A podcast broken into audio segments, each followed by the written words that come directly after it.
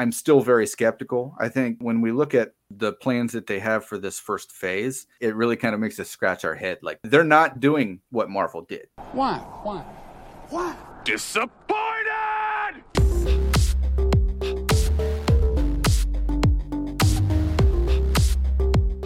Should the DCEU characters stay in the DCU?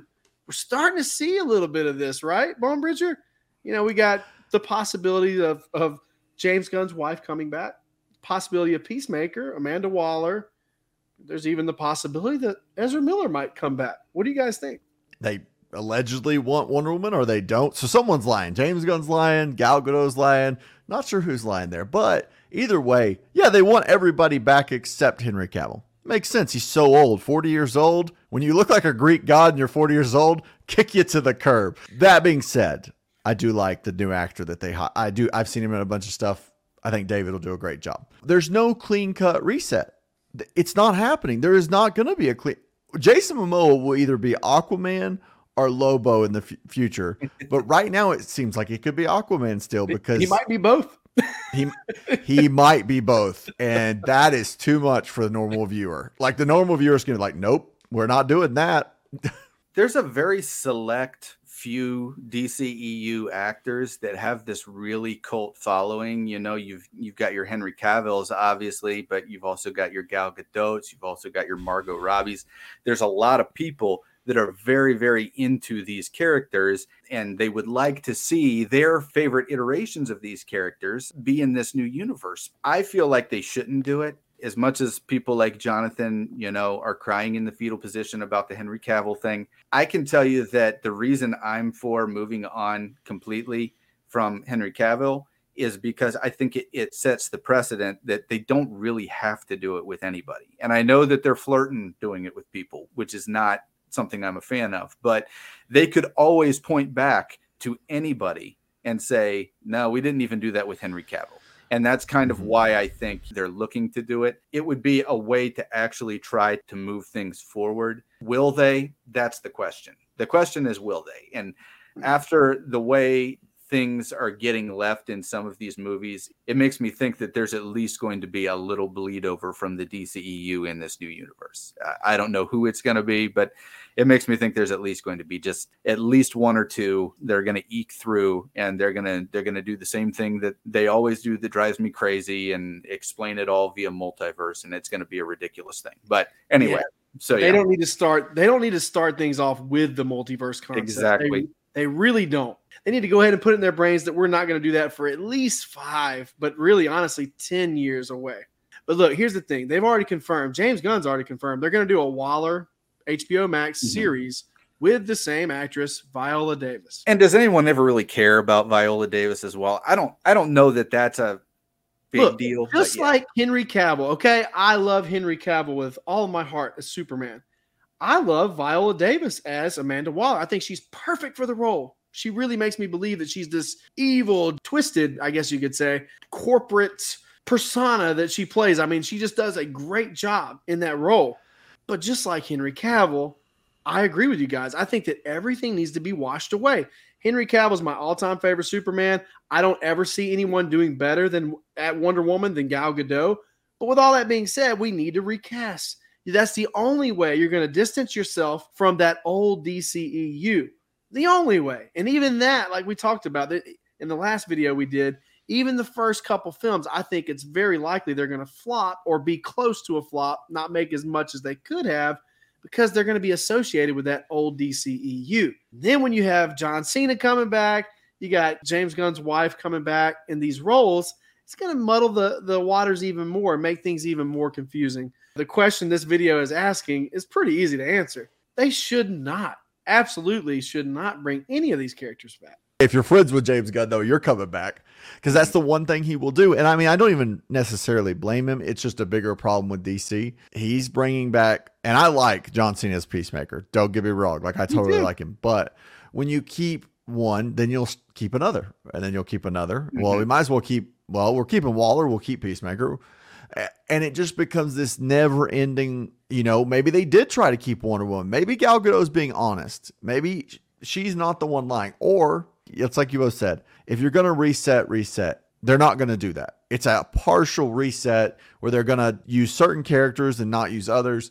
But they didn't set it up at the end of the Flash, and I think that's where you needed it to to do it. I get the whole George Clooney Batman reference Yes. that there's going to be like a mixture. It's like, oh, there's Ezra, but does that mean we're staying in that universe with George Clooney? Seven million. Never leave the cave without it. we're not right like we know we're not they should have made that clear i think that there should have been some kind of like this is where we're headed when you get a character that people are very emotional about and people love the actor that plays that character, it becomes very, very hard for that audience. What you end up with is, is essentially what we've ended up with now with Hugh Jackman and Wolverine, where nobody wants to see anybody else play Wolverine, but somebody else has to play Wolverine. That's just uh, Yes. Hugh Jackman is a hundred now. There is just no universe in which it's going to make sense to introduce him into the MCU as the Wolverine for this new X-Men. But this is what people want because they loved what he did with the character and they they're nostalgic about the fact that he's played Wolverine for 20 years and they just can't get over the fact that somebody else could do something that they possibly don't like in the role of Wolverine, but you have to let that go. In the DCEU, I understand that people get emotional about their characters.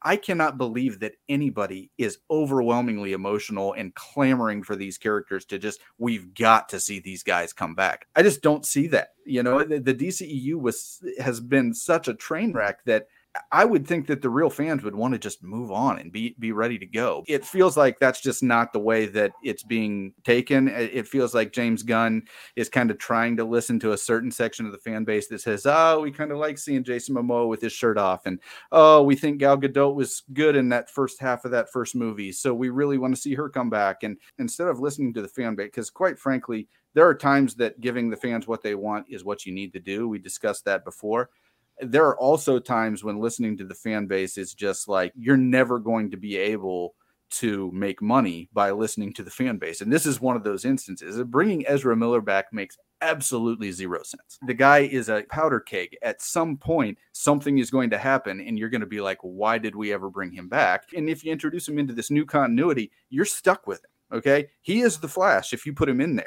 It's kind of one of those situations you just kind of have to say, what are they doing here? Are they really trying to do a reset? Are they trying to kind of do a halvesy? Are they kind of trying to, you know, keep some of these characters that people like? It feels to me like James Gunn wants to do it a certain way, but he's also kind of maybe being pushed by the studio to do it a certain way. So we'll, we'll see. I don't know. Yeah, that's what we better hope and pray that doesn't happen is Exactly. more studio meddling because at the end of the day, I think that's probably the largest culprit for why things went the way they did with DC or the DCEU the first time around. It's because they kept getting gun shy and nervous about how things were looking like they were going to start going, so they would change directions on a whim. As far as your point with Wolverine, I think that given where the MCU is right now, currently firmly entrenched in the multiverse saga, we're not going to be seeing Hugh Jackman playing Wolverine moving forward in the new in the new X-Men films or the mutants or the X people, whatever they're going to call it. It's funny that people call it the X Men. There's a lot of female, um, of female superheroes in that X Men group, so I think it's outdated. Wow. I think that they're just bringing this variant back, similar to what we got with John Krasinski. I don't think that we'll ever see that version of, um, I wanted to say Stretch Armstrong, Mr. Fantastic, back to the MCU again. You know, it's just kind of a one off, like, okay, the fans were clamoring to see him play Mr. Fantastic. So we're going to give you that and show you why you're the fans and we are the decision makers. And then we're going to give you the real Mr. Fantastic. So yeah, I think it's similar with the Hugh Jackman situation. So don't fear, Tim Collins. We're going to get to see our beloved Hugh Jackman come back just one more time, maybe twice in Secret Wars, and then after that, he'll be gone. And look, some people have a problem with that. It seems like you might have might have a problem with that, Bone Pritchard. but I, I have a problem with Secret Wars Hugh Jackman being back. That's for sure. Oh. I, I think that that's bait bait and switch. I think that's the Marvel executives trying to leak some rumors to. I think he's back for Ryan Reynolds in Deadpool three. I think his friend convinced him, but but how I- cool would it be to see him on the screen with Tobey Ma- Maguire Spider? Not at all. Not only at if he takes wouldn't Tobey out. Rated R. Tobey's in the totally corner. personally, I would love to see something like that. I think it'd be really cool. Uh, Every movie can't be No? Way Home. We need to stop that. Every movie can't be No Way Home. Every movie can't be let's bring every Well, hero, the that's- multiverse every actor that's ever played this hero. That's where the MCU is messing up right now, in my opinion. Is they just they just keep trying to throw these cameos in here, and you know they did it in Multiverse of Madness, they did it in No Way Home. I just cannot get over what they're doing with that right now, and everybody knows if you've watched any debates between me and Jonathan that I just absolutely despise the multiverse concept to begin with, which is why the, the reason they're pushing Secret Wars is like my my big thing. But I feel like DC has they've got a, an opportunity in front of them because unlike the MCU, DC has a, a universe that almost nobody cared anything about. And they don't have to be beholden to a certain level of the fans. They can just say, yes, you people that absolutely love Margot Robbie, you're just going to have to deal with it. Okay. you know what I mean? That this isn't a following like they held had with the MCU where they built up over 10, 12 years. It's never been successful. And so they can just kind of say, well, we're going to do things a completely different direction. Trust us. We've got the right man in charge and and go that way. That they've got the perfect opportunity, but it sounds like they're not going to do that. in my mind, this is what I think about. Okay, we got the multiverse saga concluding with Secret Wars. So why not go out with a bang, top yourself more so than you did in Endgame, have three times the amount of people coming out of those portals, and we get those moments. You know, we get the moment of Steve Rogers, played by Chris Evans, and then all of a sudden, right next to him, he looks and he sees the Human Torch, played by Chris Evans. I just I'm a sucker for stuff like that. I know everyone doesn't love that, but I think it's a high possibility we're going to see something along those lines for that film. I just think that that's the perfect way to conclude the multiverse saga. Am I Well, base? that's what Secret Wars is. And so it's, I mean, it's almost definitely going to be something like that. Trying to stay on topic with DC, unlike Secret Wars, they don't necessarily have the characters in the clamoring from the previous universe where they really have to do that. And I think that that's the difference. So, Yeah, I agree. I think right now, for at least, like I said, the next five to ten years, they don't need to go that route. Mm-hmm. Yeah, I think that DC, the thing it has going for it is its failures. And I know that's crazy, but like the failures have allowed an opportunity to reset. Like Aquaman 2 is going to make no sense. I'm totally accepting that. Then you could just start over. And I know it's going to be a little weird with some characters, but I might be able to get on board. If you make a good Superman movie, I'll get on board. If Waller's a good TV show, I'll get on board. If it's bad, I won't, but at least there's not a high expectation. Secret Invasion's a great example for Marvel for comparison. What they did with Rhodey's character by referencing him in that gown, the same gown as Civil War. So what you're saying is that the first person that goes up to Iron Man in Endgame is not Rhodey. It's a Skrull. Is the first person that goes to see Iron Man after his great sacrifice. When you do things like that, you diminish the brand. Like the whole brand took like a whole step. So I hope that Secret Wars doesn't further diminish the brand. I definitely think you can't ever put anyone else in the Iron Man suit for a very long time or you're going to have ex- instant backlash. Like if it's not Robert Downey Jr. in the Iron Man suit and it's not a total joke, people are going to be like, nope.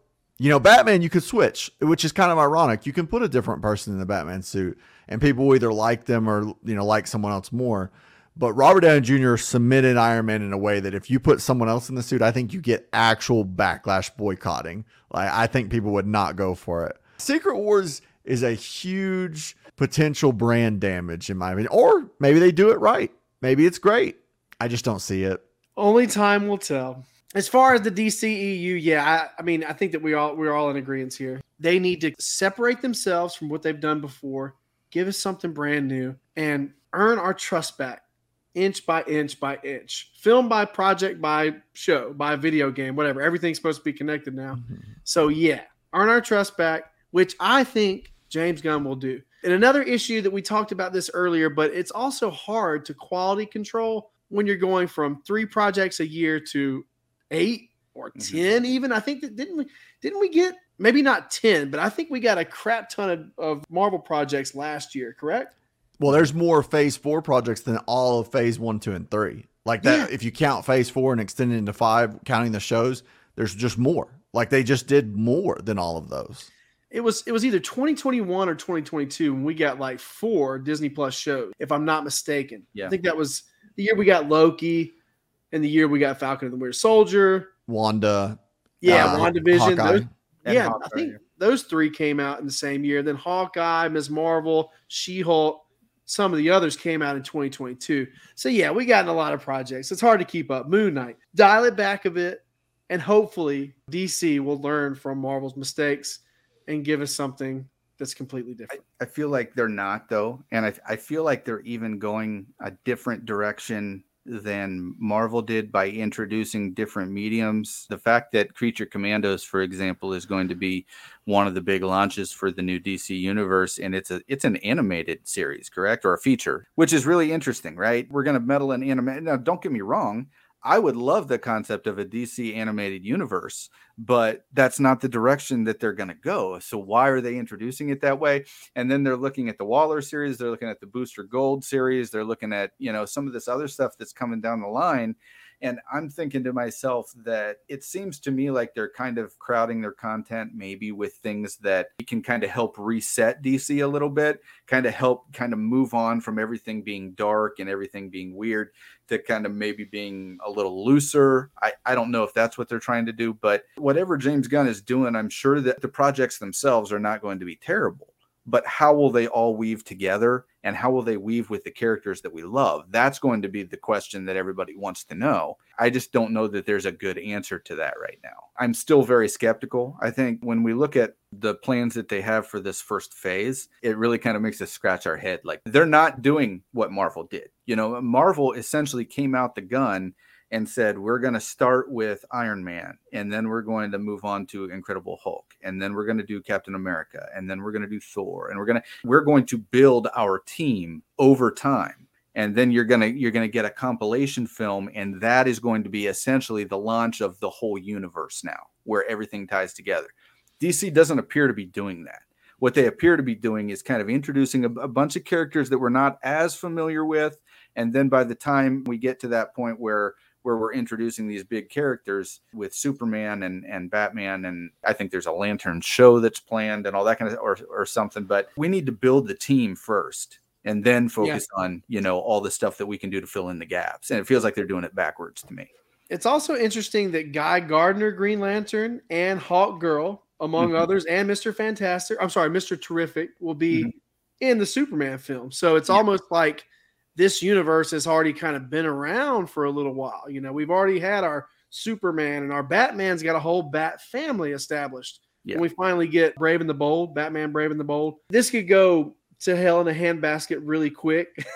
it's just going to be interesting to see how they pull it off. James Gunn obviously is not directing every film, but he's going to be, you know, the Kevin Feige esque figure, kind of overseeing everything. So there's rumors that Krypto could be in the Superman film and that once again could go you know off the rails really quick if not done properly. I think that that's the the thing. It could go could go a lot of ways. I trust james gunn in some ways but this isn't james gunn writing every project. This isn't mm-hmm. james gunn directing every project. Exactly. he has to be different. It's why i think kevin feige was the right man for the job whenever he had creative people under like writing movies underneath him and now he's the wrong person for the job to fix what what's wrong with marvel he's because he's just letting it happen like secret invasion he just handed them the keys and said, This doesn't matter. He literally told them the only continuity thing that they had to worry about was Nick Fury getting on the ship at the end. He should have been fired the second that happened because they, what they did is G'iah is the most powerful superhero in any cinematic universe. She could fly through Captain Marvel and then disappear